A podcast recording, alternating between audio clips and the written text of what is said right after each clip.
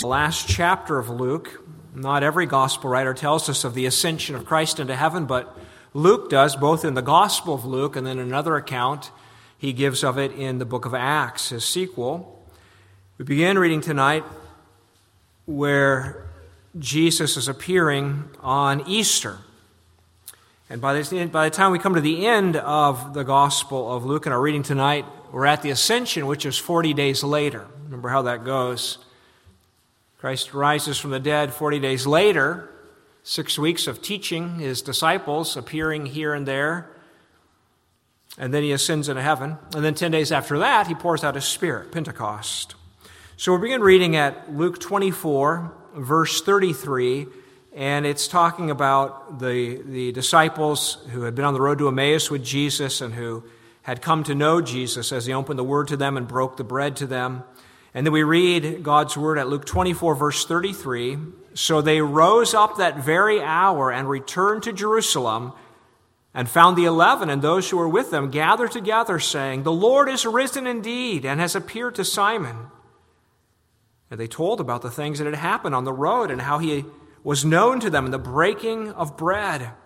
Now, as they said these things, Jesus himself stood in the midst of them and said to them, Peace to you. But they were terrified and frightened and supposed they had seen a spirit.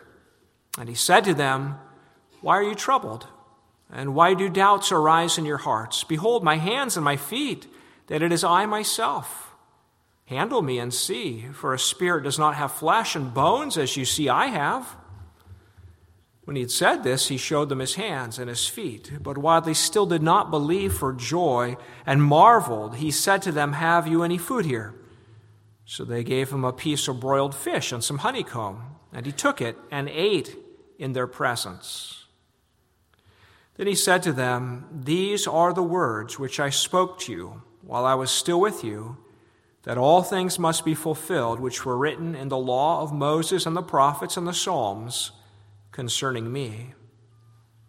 And he opened their understanding that they might comprehend the scriptures. Then he said to them, Thus it is written, and thus it was necessary for the Christ to suffer and to rise from the dead the third day, and that repentance and remission of sins should be preached in his name to all nations, beginning at Jerusalem. And you are witnesses of these things. Behold, I send the promise of my Father upon you, but tarry in the city of Jerusalem until you are endowed with power from on high. And he led them out as far as Bethany, and he lifted up his hands and blessed them. Now it came to pass, while he blessed them, that he was parted from them and carried up into heaven. And they worshiped him and returned to Jerusalem with great joy and were continually in the temple praising and blessing God. Amen. Let's bow and ask the Lord to teach us of himself and his word tonight.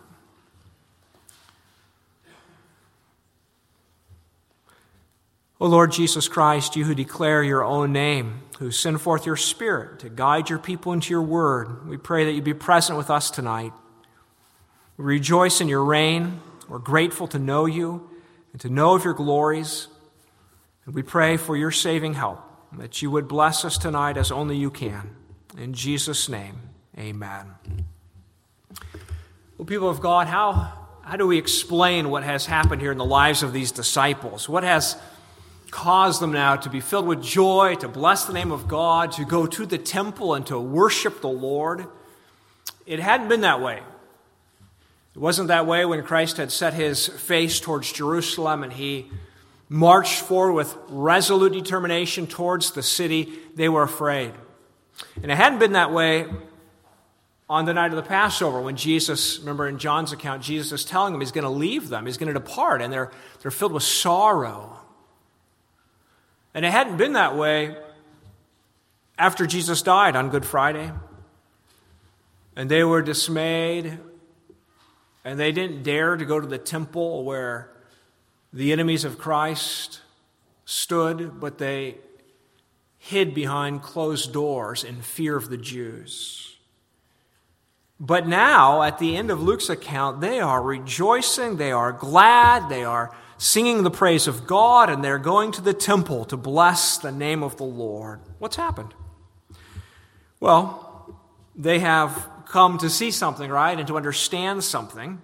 And our Lord Jesus wants us to see and wants us to understand as well that we might be a people of confident hope upon the earth.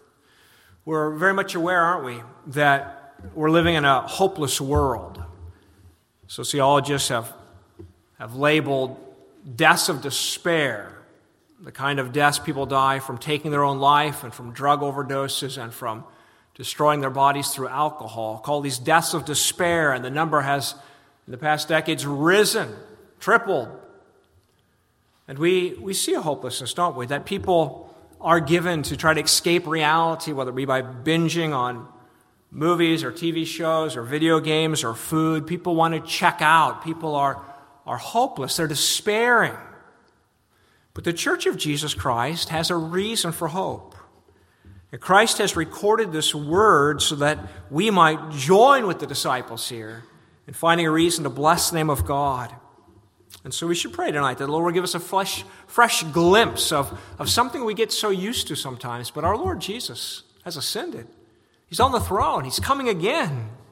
He's with us. Let's look tonight at how the ascension of Jesus Christ into heaven guarantees both the future of the church and our mission upon the earth. And let's consider three things. First of all, that Christ leads us through the gates of heaven. That, first of all, that Christ leads us through the gates of heaven.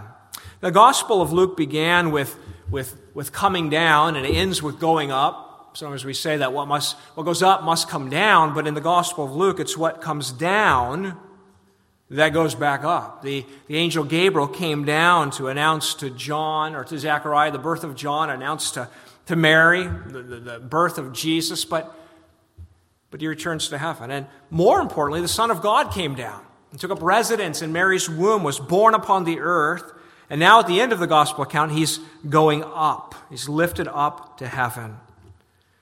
But you notice that Jesus returns to heaven not simply as the Son of God, right?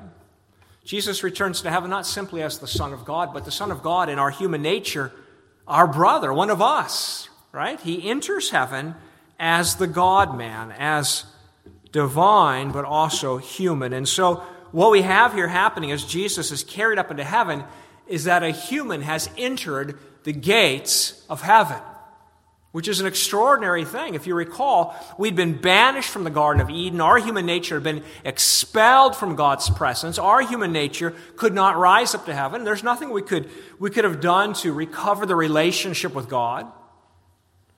We couldn't cover our sins, we couldn't do enough good. But what was lost in Adam is restored in Jesus Christ.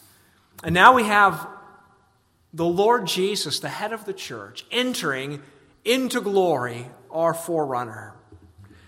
And there's something very beautiful and encouraging, isn't there, about verse 50 when Luke writes that he led them out as far as Bethany. It should fill us with hope and great courage to see Christ again going before his people, leading them. Christ was the leader throughout his ministry, wasn't he? He, he wasn't confused as to his mission. He didn't hesitate or delay. He, he had this great sense of purpose, of calling that his father had sent him. And so he came for a task, and with authority, he, he called fishermen to lay down their nets and to follow him. He led them forth as he went to preach the gospel of his kingdom and to heal the sick and cast out demons. Jesus had, on Passover night, actually led his band of disciples out to this very place. Because Bethany, you see, is apparently on the Mount of Olives, and Jesus had led his band of disciples to the Mount of Olives, from which he condescended to die for us. Jesus had been leading and leading. And after he arose from the dead, Christ was leading again, commissioning the women to go tell the disciples. Christ was appearing to his disciples over the course of 40 days, teaching them and instructing them and preparing them and helping them to understand. And now, on the very last day here of Christ physically on earth, he leads them again, not just out to Bethany. on the eastern slopes of Mount Olivet, but he shows them the way to heaven, doesn't he? Christ here, it's interesting, he doesn't gather all of the world to reveal his glory, right? Sometimes we're so dismayed that we wish Christ would just show his glory and do something. Well, Christ hasn't done that since his death, right? The resurrected Jesus appeared, remember 1 Corinthians 15, to a limited group of people, to the apostles, to the women, to 500 people at once, but not to everyone. And here, Jesus doesn't invite the whole world to come see him being carried up to heaven, but he invites the apostles who will be eyewitnesses. And so we see that Christ, it's not his intention to reveal his glory visibly at this point, not till he comes again, but it's his intention to reveal his glory through the preaching of the gospel. What did they witness here? They witnessed that this Jesus, very same one who'd been nailed to the cross and had been ridiculed and despised, lifted up now, not to a cross, but lifted up to the right hand of God, to the place of glory. And God is, is plainly proclaiming here that Christ has won the victory. That he has fulfilled his redemptive assignment. He, he has satisfied for our sins. He has executed his assignment perfectly as the servant of the Lord. God lifting him up is, is God's announcement of approval. He brings his son home. But more than that, he brings the head of the church into heaven. And that's our great comfort tonight we have made entrance into heaven. Imagine for a moment that a few families are going to the Oregon coast. Maybe mom and dad have rented a house there, invited the children, and they're all going to gather at the coast for a few days.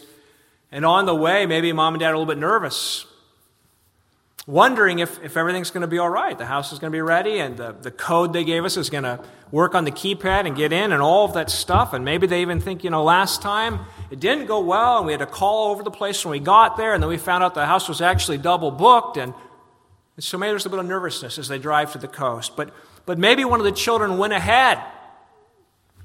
And they arrived there. They punched in the, the key code, and they they went into the house and it was perfect. And so they called mom up and they said, We're, we're inside. It's all perfect. It's all ready. And when she gets that call, then everything has changed, right? We have entered the house. Well, we haven't. We're still on the road driving, but one of our party has, and that makes all the difference. You see, that's how it is here. When the one carried up into heaven is our brother, is the head of the church is united to our flesh, is our Lord. Human nature has entered the gates of heaven. He was carried up, he was welcome. The Father delighted in his Son. As one writer says, by his going, he has taken humanity to the pinnacle of the universe. All who trust him will one day be brought to share his glory in that exalted realm and to reign with him at his return. And so Paul can say in Ephesians 2 that we are seated in the heavenly places. Not physically, but in a certain sense, in principle, because Christ is seated in heaven, we are seated in heaven. As we look up to heaven and see Christ there, we're looking into a mirror and we're beholding our own destiny. And so we have a glorious leader. He led them out, not just to Bethany, but he led them in through the gates of heaven. And that's a marvelous thing. Remember in Another gospel, Gospel of John, Jesus said to his disciples, And where I go, you know, and the way you know. And Thomas said, Lord, no. We don't know where you're going, we don't know the way. And Jesus said, I am the way, the truth, and the life. No one comes to the Father except through me.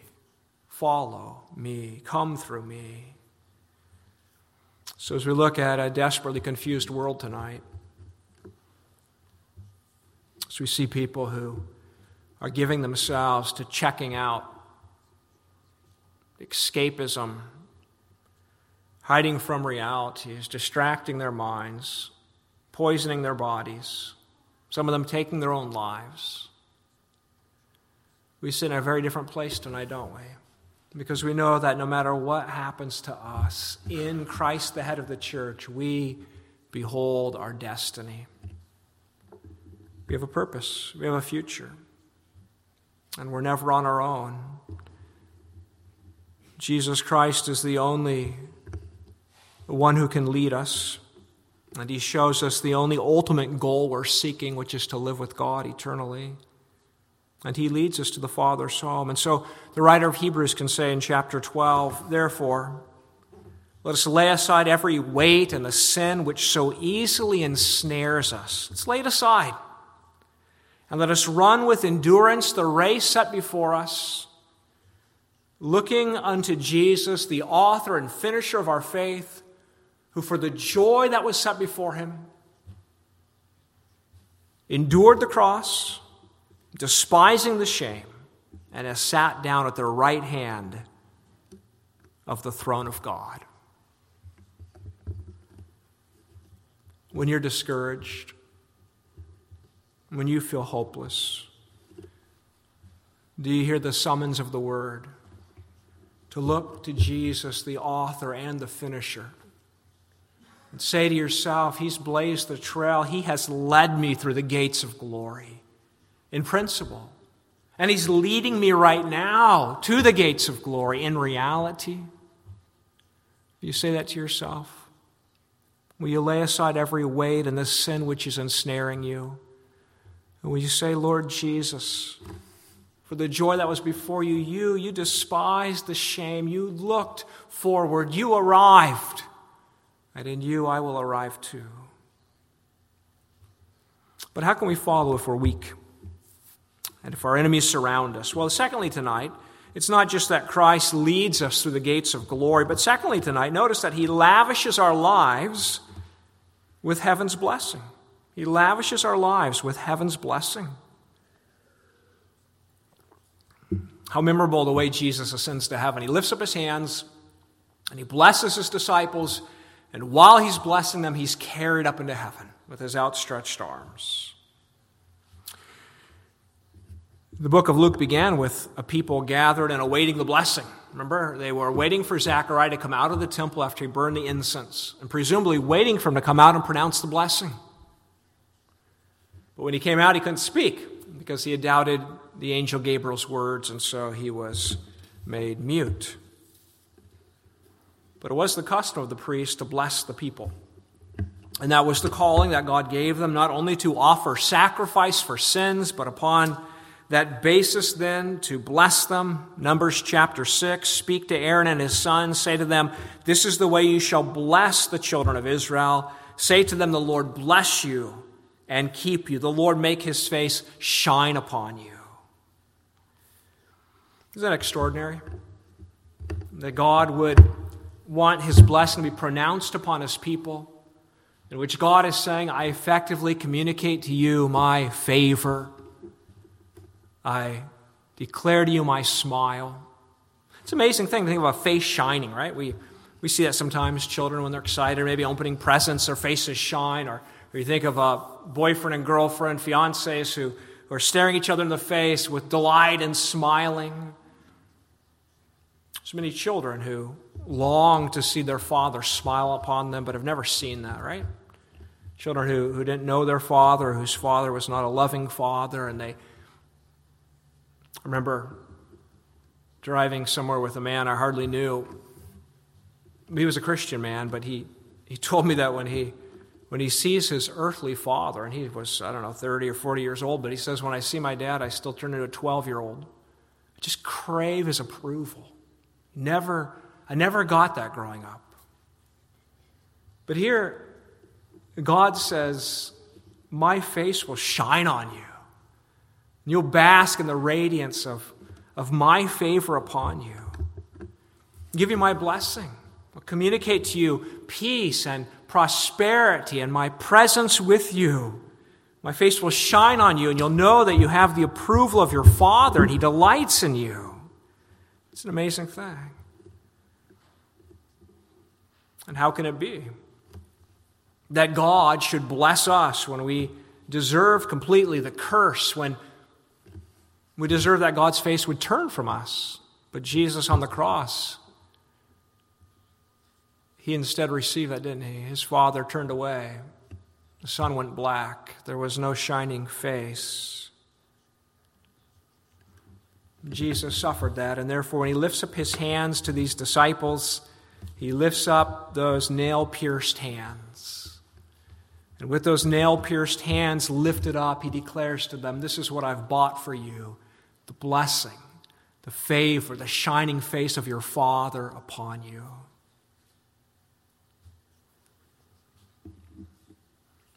The New Testament epistles often end with blessings, don't they? We use those in our worship service, don't we? We, we conclude with the blessing of the Lord pronounced upon us. And so we, we, we understand that we can't leave the worship service to go in our own strength to do the work God's called us to do. We can't go forward into a world of enemies without the sense of our Father's favor. We, we, we go out from the presence of our God, as it were, under His blessing. It's an amazing thing to think that the Lord Jesus Christ, He's lifted up to heaven, blessing His disciples, saying to them, What do you think I'm going to be doing in heaven? Right? Luke says he's going to return. In the book of Acts, he says the angel says he's going to return the same way, presumably blessing the people. And what's he doing in between times? He's blessing his people, Christ in heaven, interceding for us, remembering us, sending the Spirit, pouring out God's love and favor upon us. And so Christ here places the entirety of our lives and service under his holy benediction. How different from a world that doesn't know where they stand with God. Or if they understand rightly, they can only understand themselves to be under the wrath of God. They feel God is against them and they're right. He is against them. But the church of Jesus Christ, not just waiting for the last day for Christ to come back, that we might finally understand where do we stand with God. But the Christian gets to live the life upon earth with the absolute knowledge that they've been reconciled to God and God is smiling upon their lives. And it's that joy that can set us free from trying to find our joy in worthless things. Where are you finding your life your greatest temptations? Ask yourself Have I forgotten the pleasure the Father has taken in me? Would I give up the sense of His pleasure for these lesser things? The Lord doesn't leave us on the earth to our own resources.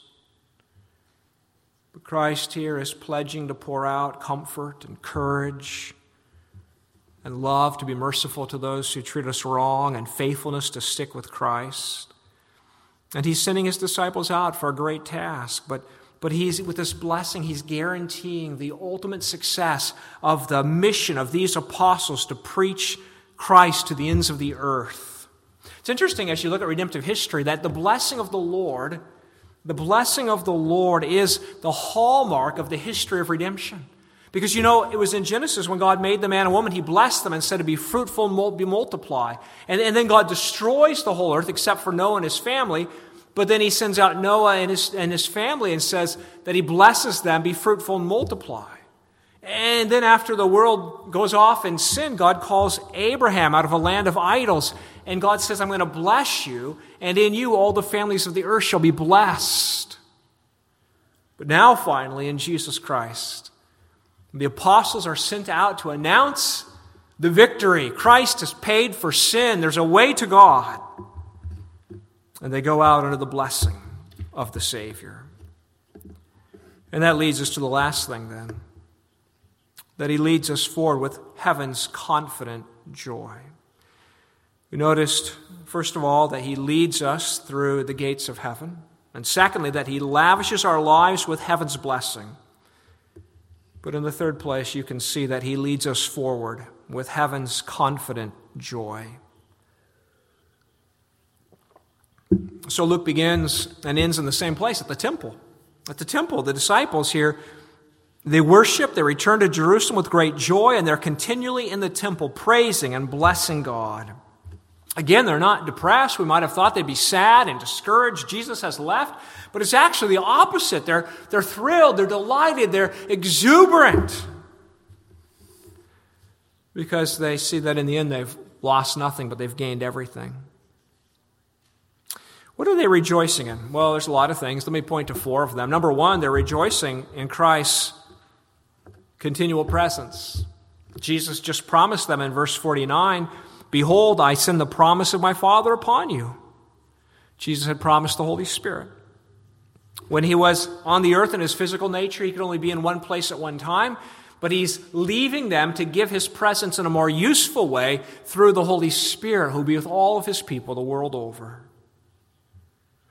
They rejoice, secondly, in his exaltation.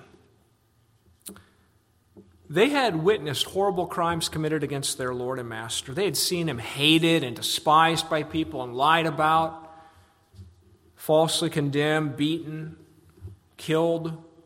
And now they see him lifted up in glory, receiving what is his due, the Father exalting him. And that delights him. It should delight us. It's going to delight us when we see Jesus. Thomas Boston, a Puritan Presbyterian, so that when we get to heaven, we're going to see with our eyes the, the human nature of Jesus, exalted above all powers. He writes, There we shall see with our eyes that very body which was born of Mary at Bethlehem and crucified at Jerusalem between two thieves, the blessed head that was crowned with thorns, the face that was spit upon the hands and feet that were nailed to the cross. We're going to see all of this shining with inconceivable glory. Glory. The disciples see Jesus, face that was spitten upon, but now a face shining in the radiance of his reward. What a great honor it was to be sent out as the apostles of Jesus, right? To to go forward. What a privilege and an honor to bear witness to Jesus Christ. You know, as we speak to neighbors and relatives, sometimes we, we feel so overburdened by the task. We're nervous, we're afraid. What should we say? And we forget this is, a, this is an extreme honor that we should get to bear witness to the Lord Jesus, the Lord of glory. Who are we that we should get to open our mouths and even mention his name? It is our task. John Calvin said that the task of the visible church is to make the invisible reign of Christ visible. That's our task, to make the invisible reign of Christ visible. Again, Jesus has chosen not to visibly display himself. He could have done it when he rose from the dead, he could have done it as ascension, he could do it right now and part the heavens. He will do that at the last day. But until then, Christ has been pleased to make known his reign in heaven through the ministry of the church, through the preaching, through our witness bearing, through the publication of the scriptures. And it should thrill the heart of every believer that Christ has triumphed and entered his glory. This should, this should delight us. My master is no longer mistreated and lied about and despised and shamed as he was, though many still reject him, but he's been crowned with his reward. He's been lifted up and given the name of every name. God has crowned him with glory and honor because he's accomplished his work. And thirdly, then, the disciples can rejoice in his sovereign rule. His sovereign rule. Matthew doesn't tell us of the ascension, but he tells us that Jesus sends them out to make disciples of the nations, the Great Commission, but he does so based upon this extraordinary claim. He says, All authority in heaven and on earth has been given to me. All authority. Are you impressed with the White House or, or with, uh, with the Supreme Court? Are you. All authority is mine, Jesus says. And this ascension is the proof because he's exalted to the right hand of God. And so here's the confidence they need. As they go out to press the claim of the Lord Jesus and to call people to bow down and surrender, they have the confidence they have seen the one they're going to speak of being lifted up by the Father to glory. He's worthy of this. And he owns the nations. And we should have confidence too. We're often shaken, aren't we? We're afraid of, of the powerful in the world, the prestigious, the, the world scholars, the, the rich ones of the world, those with cultural influence. That we forget that ours is the Lord, seated at the right hand of God, executing the will of the Father to perfection. But finally, the disciples could rejoice in a glorious future. That the one who left is coming again for them and to usher in a new creation, and they will reign with him. And so, because of all that, then we read that they worshiped. Verse 52 they worshiped. He's worthy of worship. It's a good proof, by the way, for the deity of Christ, right? Not supposed to worship anything but God, and yet in the Bible, Jesus gets worshiped. He is God. He is God, and it's appropriate when God blesses us that we should bless Him. Not exactly the same way, but that's the language Scripture uses. We bless His name. That is, we, we praise Him, we give thanks to Him, and that's what they do. And by their worship, they begin doing what the church will do for all the ages till Jesus comes back. They, in worship, ascend into heaven. Right? That's what worship is that we, that we by faith take off from this launch pad into the true temple above where Christ is. And God wants that. He wants us to magnify Christ's name, and He knows that we need worship. We need that. Worship is vital for the health of the church. Worship is to come into God's presence and have our minds realigned and to be woken up again to the reality that we serve a living and ascended and reigning Jesus who's coming again. Worship is glorious, isn't it? When mm-hmm. God, by His Word and Spirit, grants us a glimpse Remember Stephen, when he was dying, he was actually able to see Jesus at the right hand of God. And it's in Christian worship that the Spirit opens our eyes to the Christ of Scripture, to see him in his glory, and to be comforted. Someone has said that worship is the fuel of missions. Very true, isn't it? We don't engage in missions. We don't have a desire to tell others about the Lord. We, we don't have confidence that this is a worthwhile task or will be a successful task unless we've seen Christ at God's right hand. Until he comes again, our task is to worship and to bear witness to him. Always in this confidence, 2 Thessalonians 1, that he's coming on that last day to be glorified in his saints and to be admired among all those who believe. If you worship Jesus now, you will worship Jesus later. If you find satisfaction in Christ now, you will be fully satisfied at his appearing. But Second Thessalonians also warns that when the Lord Jesus is revealed from heaven with his mighty angels and flaming fire, he will take vengeance on those who do not know God and on those who do not obey the gospel of our Lord Jesus Christ. And you see, that's why it's a stark contrast that those who, Psalm 2, those who kiss the Son, they'll be blessed in him. And those who oppose his scepter, they will be crushed by him. Those who admire Jesus now, he will come to be admired among you. And any who reject Jesus now to the day of his coming, he will come to condemn.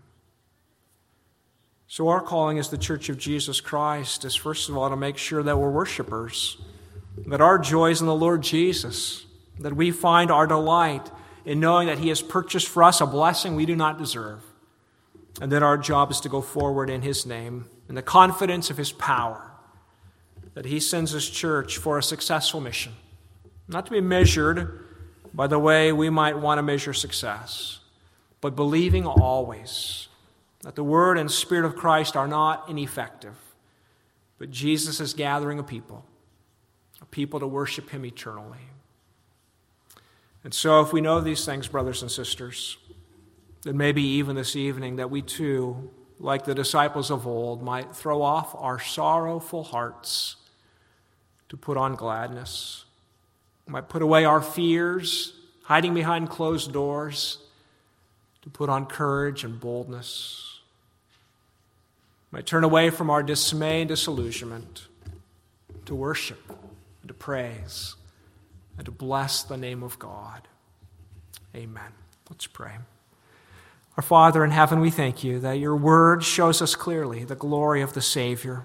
We praise you, Father, for bestowing upon your well loved Son the reward of his perfect work, and how we thank you that he is united to us and we are united to him, that he has guaranteed for us our entrance into your radiant presence. Oh, Father, how we want to do better in our task upon the earth, how ineffective we often feel and yet, Lord, grant us to believe that you are accomplishing according to your will. Help us not to give up, but to cry out to you. Help us not to be made fearful by men, but to trust in you. Help us in all things to see Jesus Christ in his glory. And may it satisfy our hearts, and may we give him praise. In his name, amen.